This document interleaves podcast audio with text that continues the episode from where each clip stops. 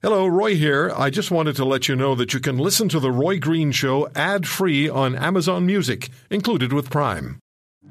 Hi, this is Roy Green with Beauties and the Beast. Each week, Catherine Swift, WorkingCanadians.ca, financial columnist Linda Leatherdale, and former Member of Parliament Michelle Simpson, who was the seatmate to Justin Trudeau, all get together with me for a completely politically incorrect, truthful session.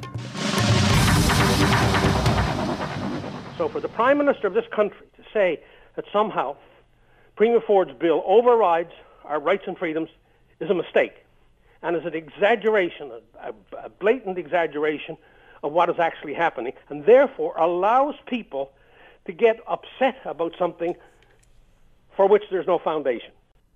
So there's the former Premier of Newfoundland and Labrador, Brian Peckford, on this program earlier today, stating clearly that Premier Ford is well within his rights under the Charter, under Section 33, the Notwithstanding Clause, to engage that clause to override the Ontario judge on the issue of the size of the Council of the City of Toronto.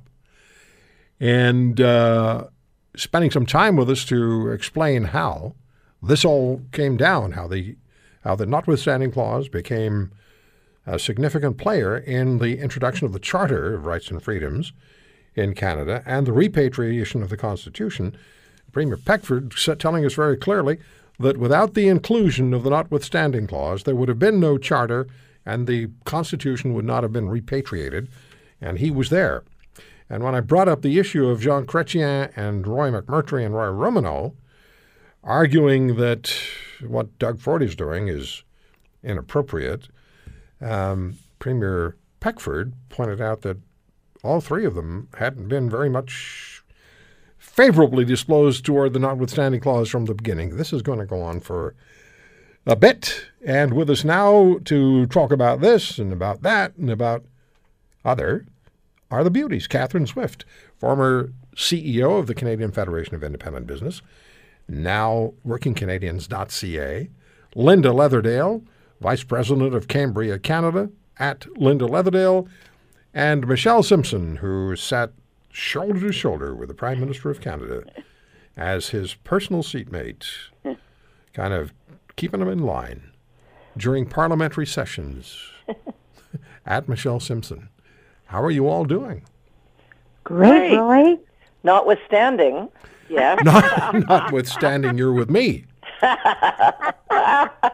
Well, we all know a lot more about the Notwithstanding Clause than we ever wanted to. Well, we do, and one of the things that I'd forgotten about and was reminded of yesterday was that the province of Quebec, after Robert Bourassa had, in fact, invoked the Notwithstanding Clause to overrule the Supreme Court of Canada on Bill 101, they retroactively applied the Notwithstanding Clause to every piece of legislation in Quebec. Yeah. It was known as Bill 62.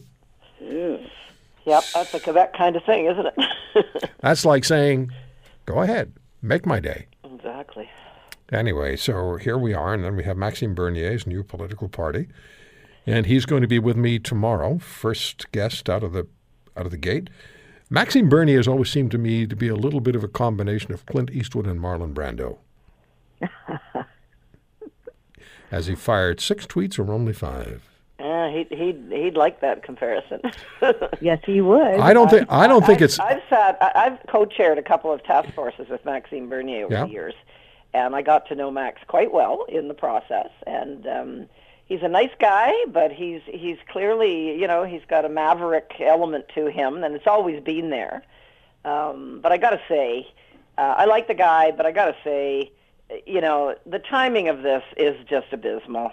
I think a lot of people that have some sympathy for Bernier and what he's trying to do and might agree with a lot of his positions on issues, we're a year away from an election. Why not? Would it really kill him to wait a year to do this? Let the election happen without the disruption this is undoubtedly going to cause. We'll see how much it'll be, whether it'll be minor or major, to the whole, conservative. But we have what we have, right? We have, yeah, exactly. Yeah. But I think the timing, a lot of people have really turned against him, unfortunately, because of him doing this now. We shall see what happens tomorrow on the phones after I speak with Mr. Bernier. It'll be interesting because I find that the people are either – there doesn't seem to be a gray area right now. It's either for or against. And what I was thinking or mentioned earlier and thinking earlier was that if he is able to make a connection, an emotional connection with folks, and if there are some two or three defections of, and I don't know if that's going to happen, if it's likely, if it's possible, but if there are two or three defections of reasonably significant players within the Conservative Party to him, then national media starts paying attention. And media would love an exchange of quotes between Bernier and Trudeau. I mean, that would be just, you know, what catnip. That's the word I was looking for. And Andrew Scheer might find himself starved for oxygen in the room. There you go. Well, everybody loves controversy, and this is very controversial. So it is, absolutely true. Linda? And we've been here before with the Reform Party. Recall, and finally we had to unite the right again because this is going to split the vote. And I'm sure Justin Trudeau is laughing all the way to the bank. Oh, I'm sure he's not dismayed by this, Michelle. No, he would be delighted to see Max pull some support so that it splits the right. So is it incumbent now on the Conservative Party and Mr. Scheer to really, really, really stake their claim and to make themselves absolutely clearly heard and understood? Because as much as I've been looking for them to do that, they still haven't. I think it is. Personally, I think they absolutely should get ahead of this. You know, the best offense and all that jazz. Yeah. They and I agree with you, Roy. They haven't to date. And the election is not too much longer than a year away. So no time like the present. Because I think at some point people's emotions start to win out over everything else. It's just the way, that's who we are. We're human beings. Part of our DNA is we respond emotionally to stimulus. Yeah. And emotionally, perhaps Bernier creates the kind of following that I don't know whether he can form a government, probably not, but I would never say never do anything anymore. Yeah. Yeah, they're right, agreed. Roy. You just don't know. You don't know. Okay, so now that we've taken care of that and the notwithstanding clause, we're almost through our topics, and we're only 7 minutes in. Well, one thing I wanted to say about the whole notwithstanding thing, Roy, is it kills me that we have had so many governments in Canada over the years expand government without a peep from any of us taxpayers whose pockets are being picked in the process. And yet someone is actually trying to reduce the size of government. And I think this has a whole heck of a lot to do with the fact that it's a Conservative government doing this. If it was a Liberal government or, another government doing this, I doubt that we'd see anywhere near. It is la résistance. I disagree. Okay, go ahead, Michelle. I disagree. This is about retribution by Doug Ford on behalf of himself and his deceased brother. And that's how I see it, because I listened to the clips about why he, out of his own mouth, why he was doing it, and he was inconsistent in his messaging.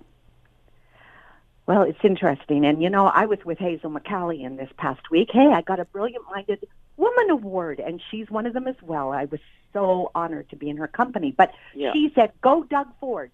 She is absolutely for it. And I'm like, I love her. I respect her. I'm still going, but is this really democratic? I mean, it happened so fast. She said it had to be done, and let's not forget that John Tory himself was in favor of reducing the size. Yeah, he's on the record a few years ago. Yep. That's right. Yep. And there's nothing undemocratic about this.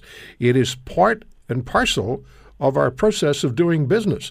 The notwithstanding clause has been used 15, maybe 20 times. It's not just been used once by Robert Bourassa. It's been used repeatedly. Roy? In fact, Saskatchewan used it in a teacher's situation earlier this year.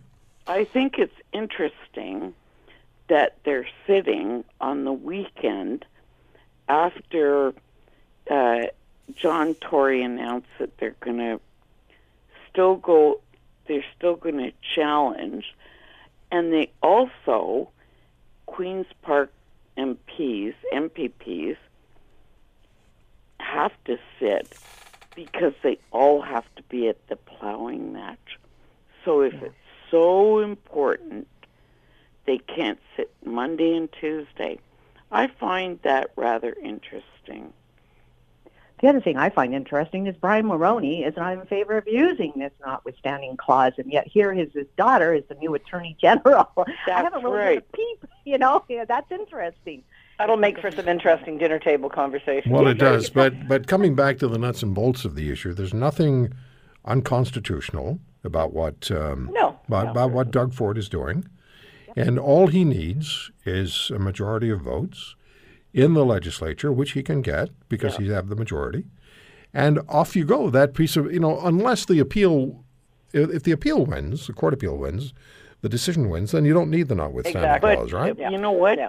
Well, and this gets back to the whole activist judge thing. And anybody, I was listening to your show earlier, Roy, and you had a guest on who was talking about the content of that judgment. And it was, I'm sorry, but reading it, and I did read the stupid thing, it does read as extremely snarky and biased. And, it doesn't read like a professional legal judgment. It really doesn't. And I think we do have, and not the, of course, a lot of the judiciary, of course, doesn't fall into that category, but we do have activist judges that have a certain perspective, and many, many lawyers have weighed in and said, you can drive a Mack truck through this, judgment legally. Yeah. And but that's still no guarantee an appeal will succeed, though, and that's the real challenge here, because you're right. But if an appeal succeeds, no reason to go with the notwithstanding. All they need, legal opinions were that it wasn't the right thing to do. Well, the only thing that's required is for a majority vote in the Ontario legislature, and it's a done deal because the Premier has the right to do what he's doing. Roy, that you can't vote as a Canadian unless you were born here. Like, it leaves open, as soon as you trample on the rights of people, then you can do it for other... Well, answer this for me, please, Michelle. How are the rights of people being trampled by invoking the notwithstanding clause? In this case, they mucked with our election in Toronto. They messed it up, and they rushed it through. So what was the big rush? It doesn't matter. It is the right of the sitting government to do what they're doing. It's not taking away anyone's democratic rights. Besides, in Canada, when it comes time for people to register to vote, you don't have to provide any evidence that you are a Canadian citizen. No, so there's another. If we want to take your argument another step further, we can do that. I feel for the Canadians that put their name on the ballot and made huge sacrifices, and we went, okay, we're going to have 47, 25. No, Michelle, then we're back to 40. Michelle, I get what you're saying. Yeah. I have to take a break. Beauties, I have to take a break. But the point is, let's come back to this if you want to. We'll get on to our last topic. The point is that when you're the sitting government, you can enact the notwithstanding clause. It is your right. You have enough votes. You pass the votes. It's done. The judge's ruling is overturned. And that's it. That's just the way it is. To argue that it's not that way is wrong. Michelle's position that to do it when they did it, that's debatable, but we're beyond that now. We're dealing with the notwithstanding clause. Anyway, if the court appeal is successful, then the notwithstanding clause is not going to be necessary. Catherine Swift, Michelle Simpson, Linda Leatherdale, the beauties. Are we done with... Well, notwithstanding, or is there another thought to deliver here? Well, I just wanted to add, I guess, that, if people... I've seen many governments over the years do things that a lot of people disagreed with, of all political stripes, and if people don't like it, they can boot them out the next election. So, to me, that's the bottom line here, and that's why governments are accountable, and that's exactly, if people don't like it, then boot them out next time around. And we had a referendum on that just a few weeks ago. right? I mean, look at the Liberal bench. 7. 1, 2, 3, 4, 5, 6. Yep. Thank you very much, Ms. Wynn. And that's the way it should be. All right. You know, that is the way it should be. So let's get at the issue of NAFTA. And here we have our Foreign Affairs Minister attending an event in Toronto last Monday in which tyrants are discussed. And the tyrant whose presence was felt, supposedly, in the room but wasn't brought up by name, from what I understand, I wasn't there, was Donald Trump. How is this going to play in the United States with an administration that has a deal with Mexico and is led by a man who, if you upset him, you're going to pay a price? Mexico apparently has already made it known that, you know, if we go ahead without Canada, so be it. And I'm going to be talking to American conservatives about this tomorrow on the show. But let me start with you, Michelle. What would you say about what Ms. Freeland did? Quite frankly, I thought she showed, or the government showed, extremely poor judgment based on the fact that Donald Trump is very sensitive to criticism, and it looked like he was being criticized. I thought the timing was bad, and I wasn't impressed. Do you think it was? Do you think there was intent there? Do you think there's some political gamesmanship being played to curry favor at home at some point? Stupidity. Stupidity. Okay. Well, that takes care of that. Catherine, your thoughts? Well, I watched some of the video of Freeland's talk at this thing, and first of all, it was called Taking on the Tyrant, and the theme was kind of tyrannical leaders around the world, and they flashed on their video screen pictures of Vladimir Putin, Bashar Assad, some real serious, ugly tyrants around the world, and Trump. Trump did get his picture flashed up there, by the way. So, I mean, it certainly was about as subtle as a hammer to the head in terms of, including Trump in this thing. And, even if Trump wasn't the notoriously thin-skinned baby that everybody knows he is, it would still be horrendously, as Michelle said, bad judgment. And apparently, and again, this is just what I read, so, I have to take it on as evidence. But apparently she left NAFTA negotiations to come and speak at this conference and then headed back to them. Oh, that'll work out well. Oh, yeah. So you really do wonder if these guys don't want it to just blow right up, and then they can run in the next election as being the great defender of Canadians against the evil. And invited to dinner at the White House tomorrow. Thank you, beauties. That is our time for today. Okay. Toodaloo. Toodaloo. Linda Leatherdale, Michelle Simpson, Catherine Swift. If you want to hear more, subscribe to The Roy Green Show on Apple Podcasts, Google Podcasts, Spotify, Stitcher, or wherever you find your favorites. And if you like what you hear, leave us a review and tell a friend. I'm Roy Green. Have a great weekend.